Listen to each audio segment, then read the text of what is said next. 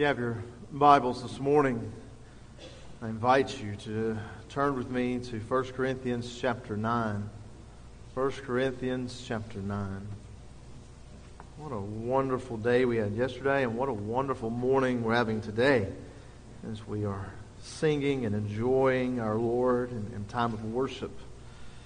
1 Corinthians chapter 9, we are walking through this letter that the apostle has given us. And so we found ourselves in the last uh, few weeks kind of a series inside of a series, if you will.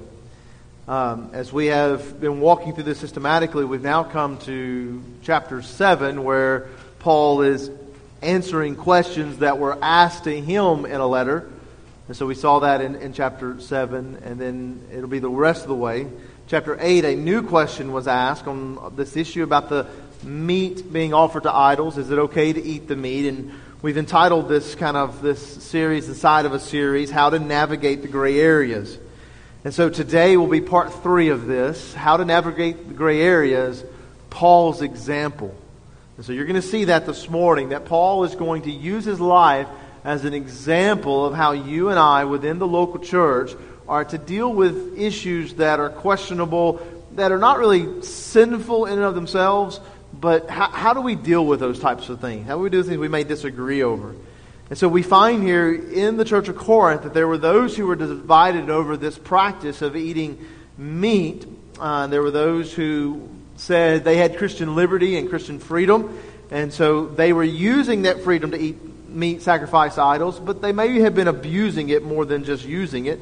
Um, they offended the weaker Christians, and so there rose up a dispute. And so, there in chapters 8, 9, and 10, Paul's dealing with this, and we get application, which has a far more deeper issue than just is it okay to eat meat? It is application for what should be our guidelines and our actions regarding Christian liberty. What are our guidelines regarding Christian freedom? And so we've looked at this over the last two weeks. We've learned some very important principles. And if you've missed that, you can go back to our Facebook page, you can go back to our, uh, our website, or even get the church uh, app on your smartphone, and you can go back and see that. But today's passage of Scripture will seem as though Paul is moving away. It's going to seem as though Paul is going to have a different topic, as though he's moving on to a new section of teaching, but that is not the case. At the end of chapter 8, the Apostle Paul makes a very grand statement. We'll look at it in just a minute, but he makes a very grand statement. He sets himself up as, as an example. If, if, that, that if, if me eating meat will hurt other individuals, he says, then look, I won't, I won't do it.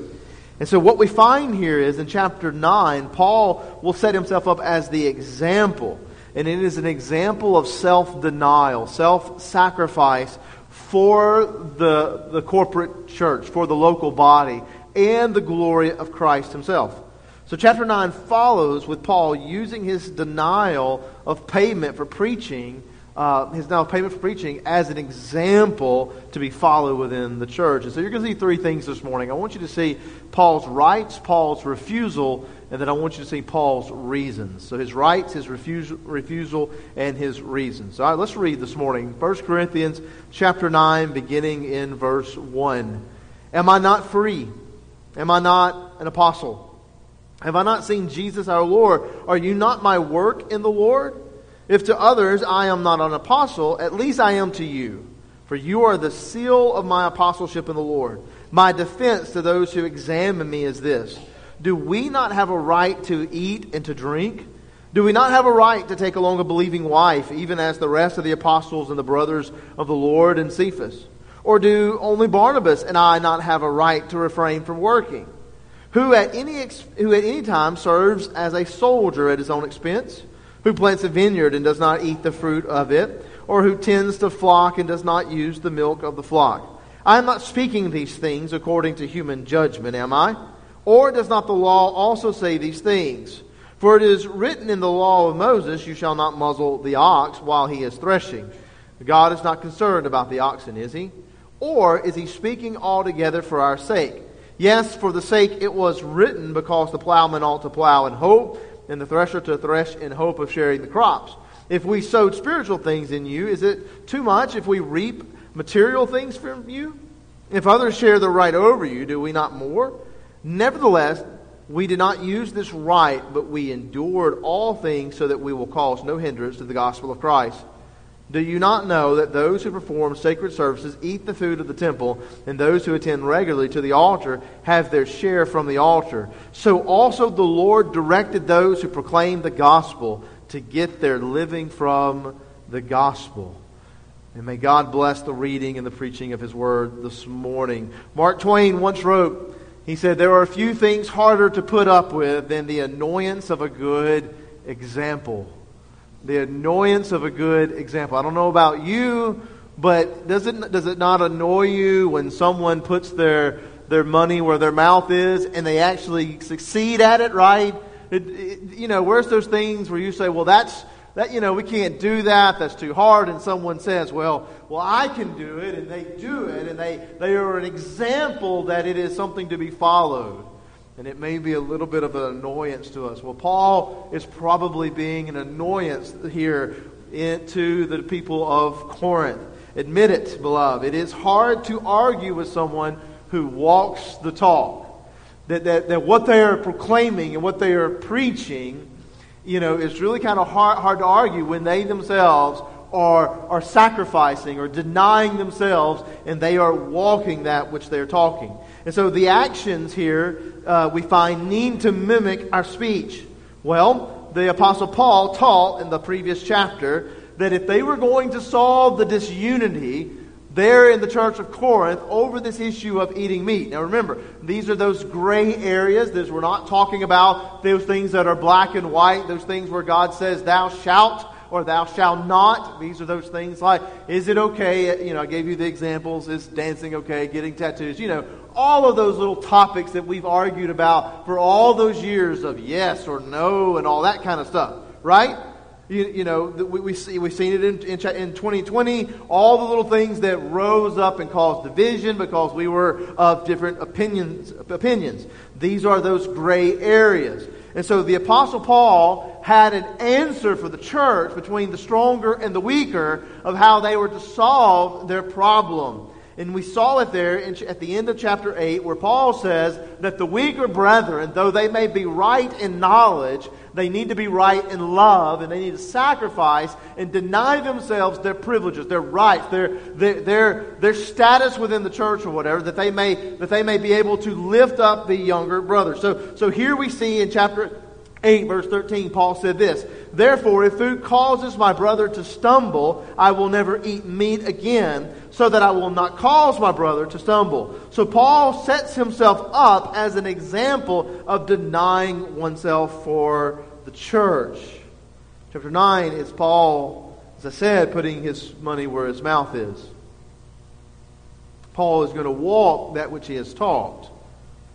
And so there in verse 1 down to verse 14, Paul declares in these verses his right to be compensated. Paul's right to be paid for his preaching, to be made to make a living as a minister. Now, I want to take you back for just a moment, just for a second here, back to chapter 8. Do you remember what the argument was? The stronger believers? We, we can eat meat. We're free to eat this meat. The meat's not wrong, right? And you remember what they said? We all have what? We all have knowledge. They said, We have knowledge, Paul. We're right. I know that I am right. They are wrong. So, here in these 14 verses, the Apostle Paul does what only the Apostle Paul can.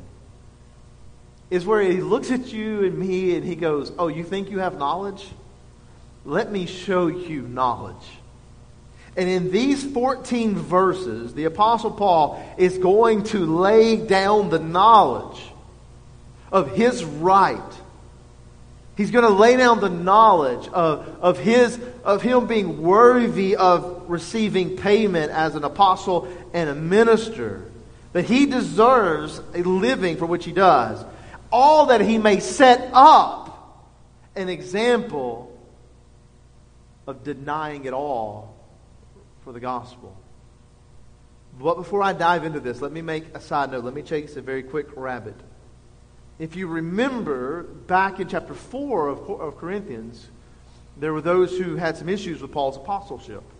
There was also a division between those uh, who was their favorite pastors, right? You, you, you remember that in the beginning. Well, they, they questioned his apostleship, they questioned his leadership. Well, in these 14 verses, he also gives knowledge and evidence proving his apostleship as well, and rebuking his attack, attackers, and not to mention laying a foundation for future ministers to be compensated for their work there at the church.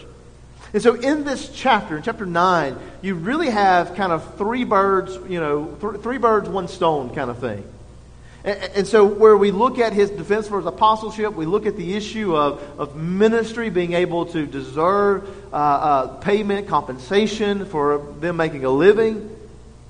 But beloved, may I say to you this morning, that is not the context that we are in. Those are valuable points and valuable truths that we need to know and we need to understand. But this morning, our concern is with what Paul is the reason for this chapter. And the reason for this chapter is, is Paul is going to set himself up as an example of self sacrifice. So notice the evidence with me this morning. Notice this knowledge that Paul lays down. Notice in verses 1 through 5 that he talks about his apostolic evidence. Paul says, notice that what he says. He said, Am I not free? Am I not an apostle? Have I not seen Jesus our Lord? Are you not the work in the Lord? He even says, You are the seal of my apostleship. You see, Paul is making it very clear in these first five verses that he fits the criteria for an apostle. Christ, uh, or Paul has seen the risen Christ. He, he experienced him as we read this morning on the Damascus Road. He, Jesus came to him, kicked him off his horse, and basically told him, said, Paul, you're going to be my vessel, my servant, who's going to suffer for the gospel. So Paul has seen Jesus. He's been called to be a, a preacher. He's been called to be a missionary. Not, not to mention, he says, Corinth, you are a testimony of my apostleship. I came to Corinth. I worked. I served. A church was planted. A church was built. And, and, very likely there may have even been miracles and things. And so if anyone questioned the Apostle Paul, all they needed to do was go to Corinth and realize that this church is in the work of an apostle.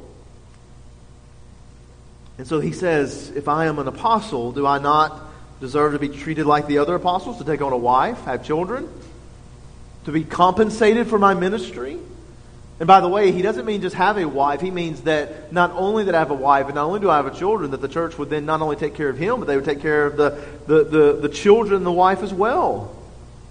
And so Paul, notice he's using rhetorical questions throughout this chapter. So he makes this very point. He says, I am an apostle. Therefore, I have, I have apostolic evidence that I should be compensated for my work. But also look at verses 6 and 7. He then gives us his workers' evidence. Paul presents the evidence of three workers a soldier, a farmer, and a shepherd. The soldier, he says, serves at his own expense. The farmer plants at his own expense. The shepherd shepherds and cares for the flock, and he doesn't take anything from. He says, Does that make sense? No, none of you here would go to work and work for free. None of you in here would do that. And Paul says, Well, neither should the minister. That in the same way, he gives the, the soldier he gives the farmer and the shepherd. So a minister is no different. He is a soldier who protects the people of God. The preacher, the pastor, is one who is God is called to care for the flock, to, to protect them from the false teaching and the false gospels out there, to protect them from, from, from sin, to show them, to be their watchman. We understand that the preacher is also a farmer, one who plants and sows the seed of the gospel, and even working to water and to, and to reap a harvest there we see as a pastor, but we also see that he's a shepherd and that he cares for the flock. So Paul says, I'm an apostle, but I'm also a worker. So we have two pieces of evidence. Look on now, verses 8 and 12. He says there in verse 8, Am I not speaking these things according to human judgment, am I? Or, or according to human judgment, am I? In other words, is this just common sense, the worker part? Or is it more than just common sense? He says, Or does the law not also say these things? For it is written in the law of Moses, You shall not muzzle the ox while he's threshing. God is not concerned about the oxen, is he? Do you remember that wonderful passage there in on the Sermon on the Mount where Jesus said, Look at the birds of the air, look at the lilies of the field. Has God not taken care of them? Has God not fed the birds? Has God not fed the or, or dressed the lilies? And if God has taken care of them, will he not take care of you who are more precious than they? And Paul looks to the Old Testament law and he says that there in Deuteronomy chapter 25, verse 4, he quotes about the ox. He says, If the ox gets to eat the fruit of his labor, if he gets to eat while he's threshing, so he doesn't doesn't lose his strength so that he can, can keep on. He says, then should we not gain from that principle that the minister himself, that the law would direct a church to pay and compensate their pastors? That they should reap material compensation for their spiritual work? Yes. So we have Old Testament evidence. Verse 12, we have the evidence of greater to the weaker. Notice what he says if others share the right over you, do we not more? Well, who is he talking about? Do you not remember back early? There was Apollos, there was Peter, there were these other preachers who had come and they were preaching, and but Paul said, I am your father in the faith. If you cared for them, should you not care for me, the one who founded the church? Should you not been should you not have cared for me, the one who is your spiritual father? Paul says, Yes. I am the greater of them. I'm the one who founded the church. I'm the one who is watching, who, who, who did all the work. They built off my work. Then, verse 13, he gives a priestly evidence. Do you not know that those who perform sacred services eat the food of the temple, and those who attend regularly to the altar have their share from the altar? Again, he goes back to the Old Testament scripture where he, see, where he shows that God mandated that the priests were to be taken care of as the spiritual leaders of Israel. Were they not compensated? Yes. And Paul is making the argument Am I not like a spiritual priest for you, Corinth? He was. Therefore, should he not share in the material blessings? And then you got verse 14 that I call the red letter evidence. So also the Lord directed those who proclaim the gospel to get their living from the gospel. In other words, we have the evidence of Jesus Christ, Lord of Lords and King of Kings, who said in Luke chapter 10, verse 7, the laborer is worthy of his wages, or in Matthew chapter 10, verse 10, the worker is worthy of his support. The statement is very, ev- is very evidence, beloved, that Paul is saying if Christ himself said that the worker is worth his wages, then do I the apostle? Do I, the pastor? Do I, your, your, your, your spiritual founder and father, do I not have the right to eat and to drink? And according to Jesus Christ our Lord, he says, I do. There are six evidences here.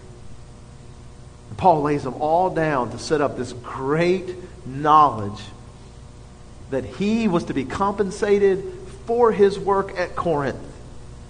He hammers them with the knowledge that he deserves the right to be paid. There's no denying it.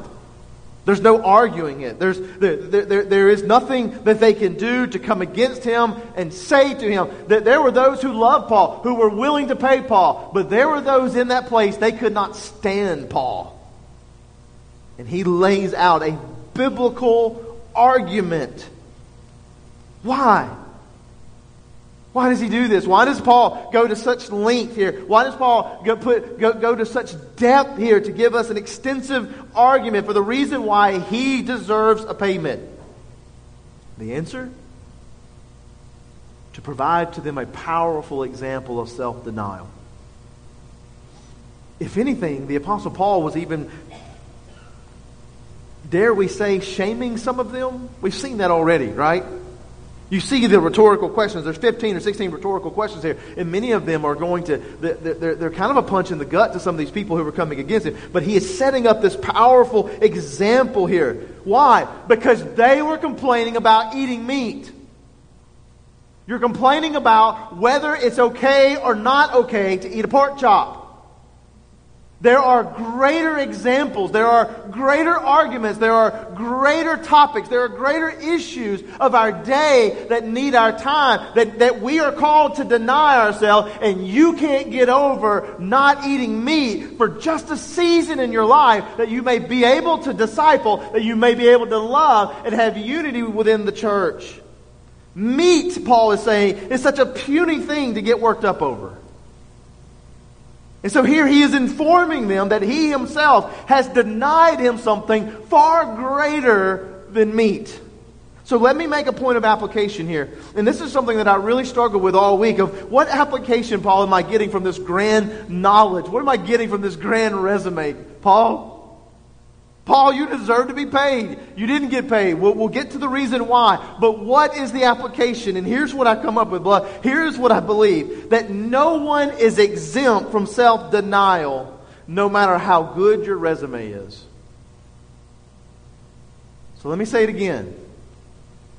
No one is exempt from self denial, no matter how good your resume is. No one in this place, in this body, in this local church is above self sacrifice. No one in this place, no one sitting in these pews, no one who's on the list of the, the membership roll, who's in the Sunday school classes, no one who stands behind this pulpit is exempt from self sacrifice of liberties and comforts and pleasures for the spiritual well being of the church, for the glory of Christ. You may think that you are. You may think that you are. That is actually that in this discussion or in this argument or, or this difference of opinion that you have with somebody within the local church, that it is they who need to deny themselves so that I may win, that I may get my way. And so you think that it's the other side that need to deny and need to sacrifice and lay down their arm. But Paul is saying to us, not one of us in here is exempt from that.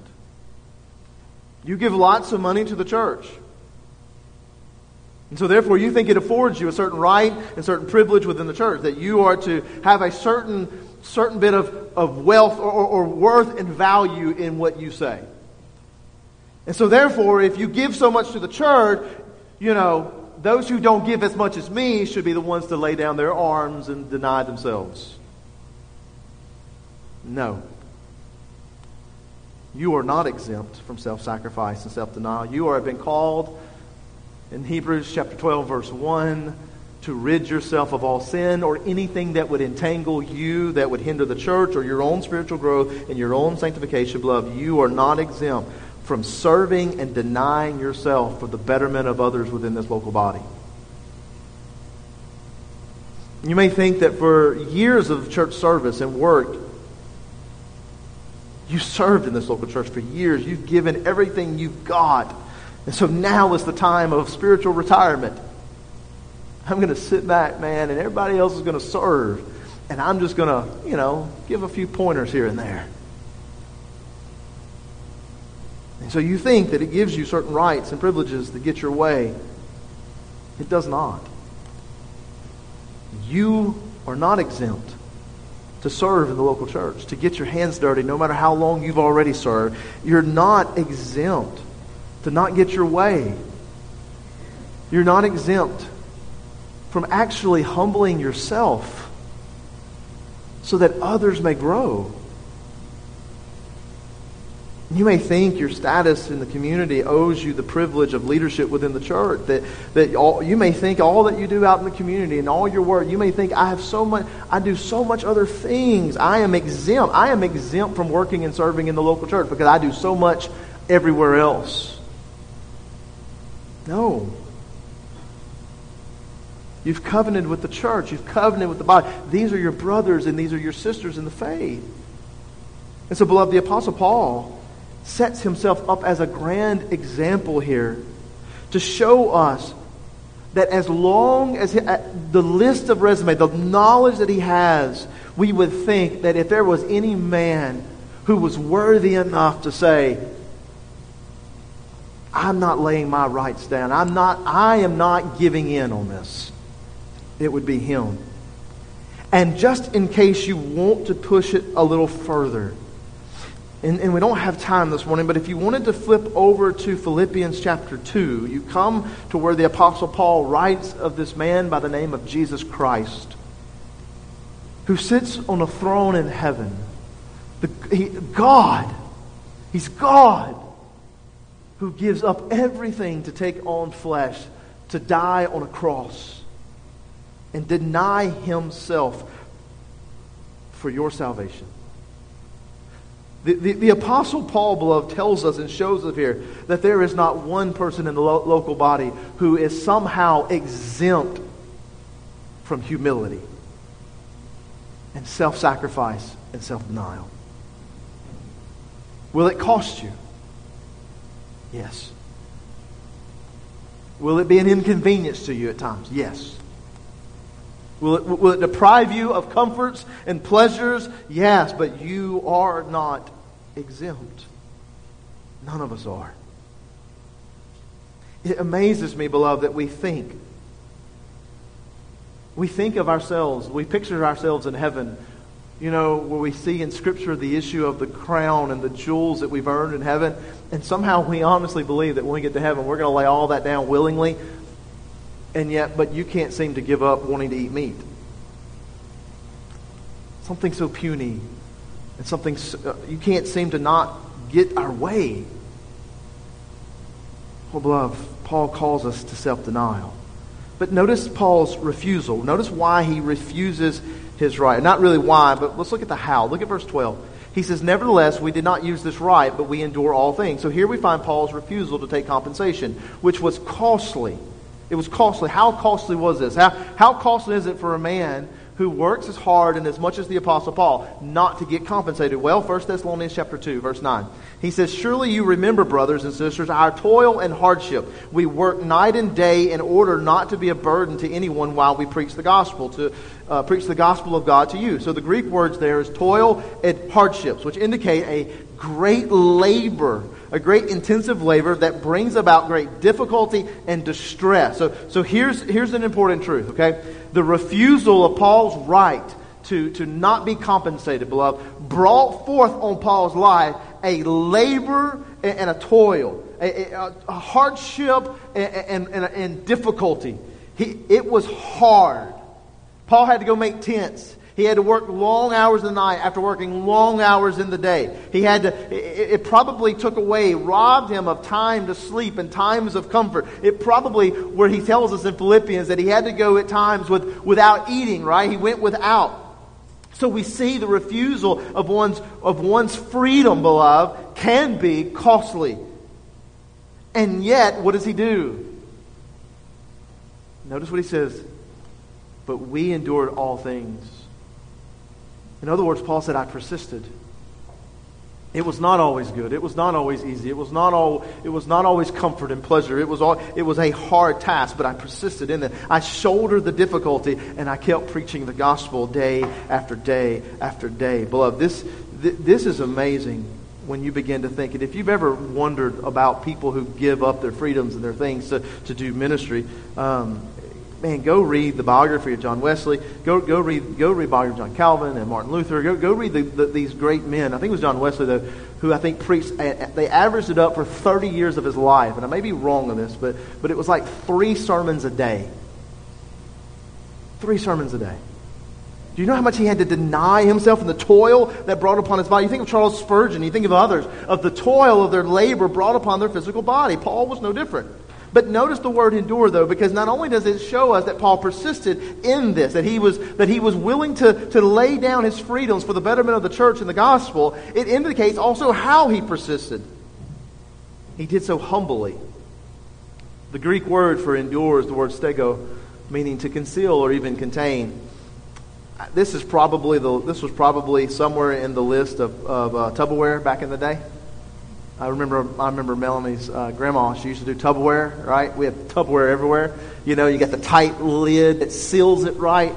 You know, so you put something in the Tupperware and you seal the lid, and you can flip it upside down, and, and nothing comes out, nothing leaks. It's airtight. You know, that's what this is. It, it means that it is it is contained to the point that it will not leak. This means that Paul kept his struggles sealed and contained. In other words, Paul did not go around telling everybody, hey, um, the reason why the church is doing so well is because, I, well, I'm not getting paid. You know that, right? You, hey, brothers, sisters, you know, I did this for you, right? I, I want you to know that, that, my sacrifice was for you. Uh, hey, you over there, in case you didn't know, Facebook. Look what I've done, everybody. I went and ministered to somebody. The Apostle Paul says, I did it with humility and in quietness. Paul is saying to the church, beloved, I did not complain, nor did I virtue signal. Virtue signal is an expression of moral opinion on a subject meant to make one look like a really good person. So, in other words, we want everyone to know that I did such thing for you so that you can look at me and go, wow, look how good they are. But we know of this from another passage in Scripture, do we not? Matthew chapter 6, beginning in verse 1. Beware of practicing your righteousness before men. You know this passage, don't you? Beware of practicing your righteousness before men to be noticed by them. Otherwise, you have no reward with your Father who is in heaven. So, when you give to the poor, do not sound a trumpet before you, as the hypocrites do in the synagogues and in the streets, so that they may be honored by men. So, truly I say to you that they have their reward in full. But when you give to the poor, do not let your left hand know what your right hand is doing, so that your giving will be in secret, and your Father will, your Father who sees what is done, uh, in secret will reward you. And he even goes on about the issue of praying in your closet. We, we see this, beloved. The Pharisees were not containing their giving. They were not containing their, their, their tithing, their alms. They wanted everyone to know. They were not containing their prayers. They wanted everyone to see. They wanted to virtue signal, let everybody know, I'm giving this for the people of Israel so that they, so, so that they could be applauded found to be with virtue. But we understand Proverbs chapter 27, verse 2 let someone else praise you, not your own mouth, an outsider, and not your own lips. And so, beloved, here is another point of application that in our self denial for the betterment of the local church and for the glory of Christ, we are to do this with humility and with concealment. We're to do this with humility and in quietness. That if we give money to the church, then even if I endure a hardship for giving money, I must keep it quiet in order that I am not taking away the, the, the, the spotlight from Christ or the church, but onto myself. I don't boast or complain, but instead I must be humble, which is expressed in my ability to not open my mouth and let everybody know. If I do a good deed, I don't go and tell someone about the good deed unless asked, nor do I post it on Facebook. Or in the case of the Corinthians, if I stop eating the meat, or fill in the blank, Don't let it be known. Don't let it be known. Because you're wanting your righteousness to come from, the, from not eating the meat. You're wanting your righteousness and you're wanting your virtue and you're wanting your, you're wanting your applause to come from the fact of what you did or did not do. But did we not forget verse 8 of chapter 8? But food will not commend us to God. We are neither the worse if we do not eat, nor are we the better. My righteousness comes from Christ. I don't, we shouldn't need the applause of others. And so, so many times in church, beloved, this is exactly what we do. Is that it is far more about the event than it is about the actual serving and ministry. Isn't it? That so many times in the church, we spend more time talking about the ministry we're going to do designing the logo that we're going to have, rather than just ministering. Or someone who feels led to go to the prison and minister at the prison, or someone who feels led to go to the nursing home and minister at the nursing home, or feels led to do something, can't do it unless they get in the pulpit and tell the whole church what they're doing. And Paul says, I endured this. And many of you never even knew it. But I did this.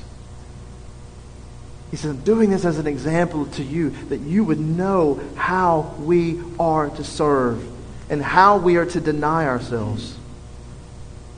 Or maybe this morning, if you're enduring difficulties because of spiritual convictions, maybe whatever the case may be, beloved, maybe God has laid something upon your heart.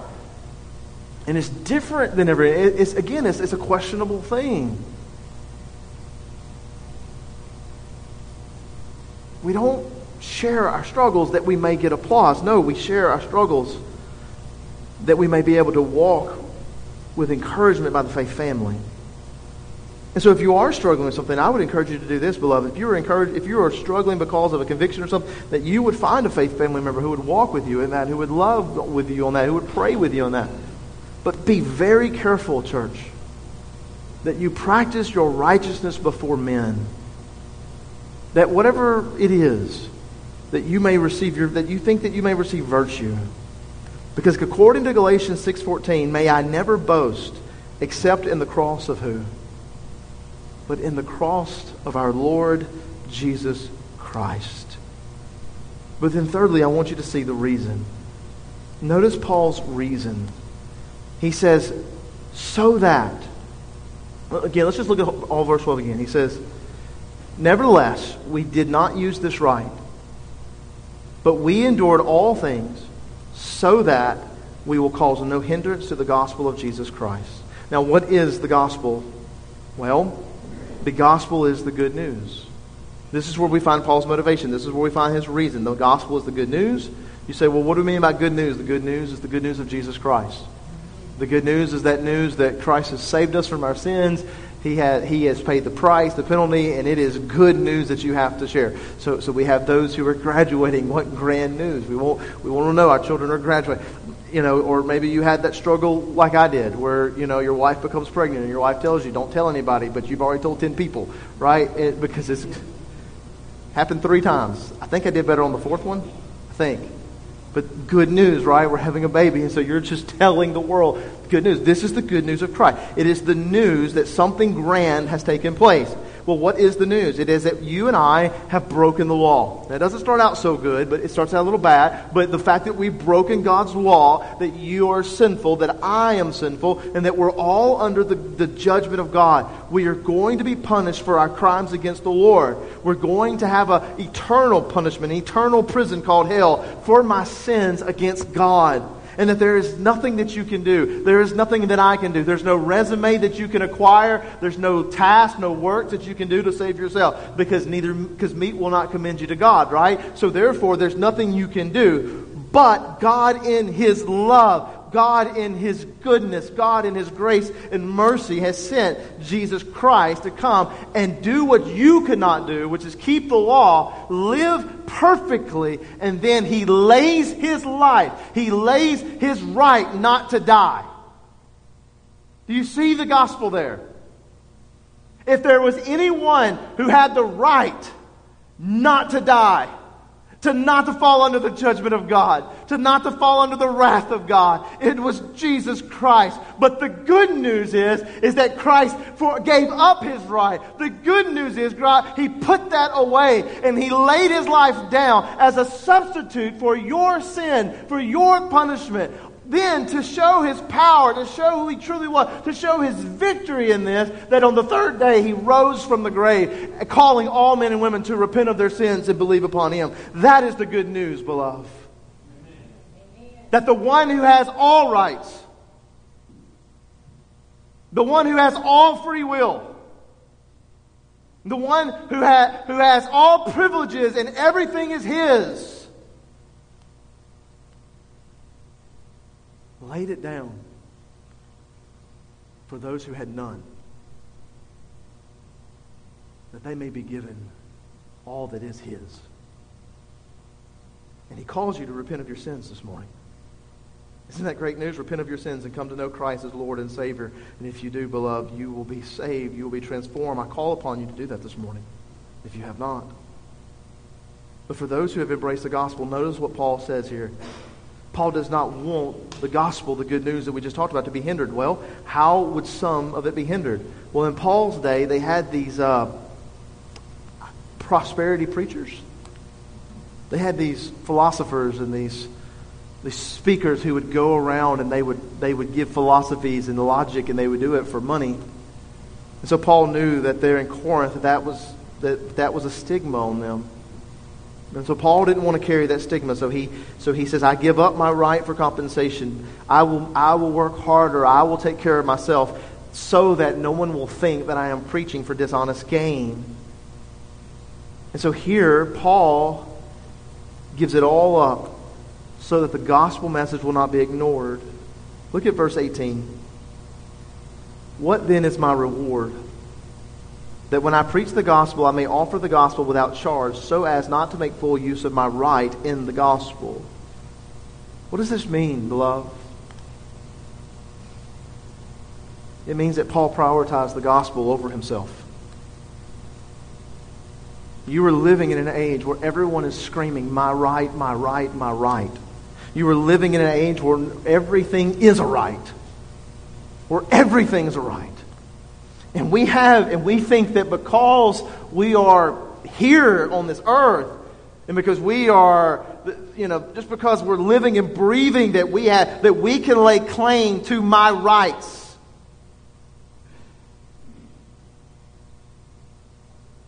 But who's fighting for the gospel?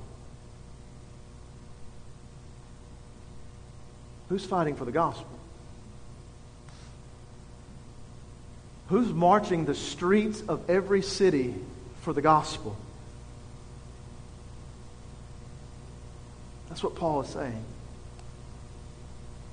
Paul literally looks at the church and he says, I have every right. But at the end of the day, the gospel is more important than me and my rights. And so the, so, so the constant discussions within the church of, I want my ways, I want my way, Paul says, is tiring. He says the constant struggle of eat the meat, don't eat the meat, whatever the case, fill in the blank today is tiring and it robs the local church of time and effort that could be placed on prioritizing the gospel. Not to mention that the outsiders out here, beloved, they are watching the local church and they know what we fight over. We have drawn the stigma, beloved, of Baptist business meetings because we fight over the most petty things. And Paul is saying at the end of the day, beloved, we prioritize the gospel over what? Over our rights, over our privileges, over our comforts, over everything that I want to lay claim to. The gospel is more important. And so I will forsake it all. It is rubbish to me or maybe you're prioritizing your comforts and your pleasures over the salvation and the sanctification of others. Maybe, beloved, you come to church and you are uncomfortable or, or, or there's an inconvenience, you know, that, that, that just irks us. We have these inconveniences. Church is not done this way, it should be done that way. And we see nothing in Scripture on this. And so we, we have these inconveniences and we have these things that make us uncomfortable that really just rob us of a moment of pleasure. And yet we cannot silently endure a small moment of inconvenience that the gospel may go forth. A small moment where we don't get our way, where we don't eat the meat, so that we may prioritize ourselves over the gospel. Well, beloved, we are called to prioritize the gospel over ourselves every day and twice on Sunday. Or maybe you prioritize your freedom to participate in whatever activity, whatever questionable practices, whatever it may be. You have knowledge and you say, I am right, Brother Brian, I am right in what I'm doing. And, you, and yet you ignore the effect that it may have on others. And you may even ignore the fact that you're constant telling everybody you have the right is, is how it affects others. Can I call on all of us this morning to prioritize the gospel? To ask yourself this morning this question, beloved Is it really worth it? Is my rights worth more than the gospel? Because the Bible tells me that I can gain the whole world and lose my soul.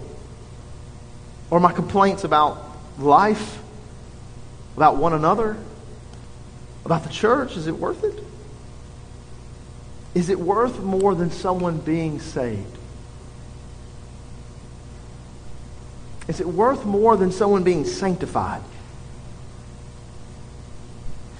Is it worth more than the value that comes out of this right here? The corporate gathering of the church. If the answer to your question, if you answer that question yes, I pray that you will examine your heart today. Because, beloved, we have no rights other than the rights that God has given us through the death of his Son, Jesus Christ. And there is nothing greater than that. I call on you to repent. Prioritize the gospel in your life. Prioritize the gospel within the church, in your family, in your work, in every aspect of life. And then that, like the Apostle Paul, we can put our money where our mouth is and we can walk the talk. Because throughout Scripture, beloved, the greatest messages that we ever find always seem to come from those individuals who self denied or self sacrificed. Was not the message of faith from, uh, from Abraham a message that came from a man who denied all that he had to go into the unknown? Or what about Moses, the man of, who, who, who, who, tell, who talks about the power of God and, and the issue of God's people, his saving power? Did it not come from a man who left the palace of Pharaoh to go live with his people in slavery? Or what about Ruth, who was the message of provision? That God will provide even when I don't know he's there. Leave her home to go be with her broken, poor mother in law? Or what about Matthew or, or John who writes these, these gospels for us, right? Who, who gives us these powerful pictures of Jesus Christ, and yet Matthew who leaves behind the tax collector's booth for his livelihood, or John who left behind his boat, right? And what about Christ who left heaven? I leave you with this, beloved. Someone once said, I cannot hear what you say for what I cannot hear what you for what you were I cannot hear what you say for listening to what you are. Are you an example like Paul? Not exempt, humble, and prioritizing the gospel? Are you someone willing to make the necessary sacrifices? Are you someone who is humble and endures the difficulties of faith quietly? Or are you someone who makes less, makes less of themselves or and more of the gospel?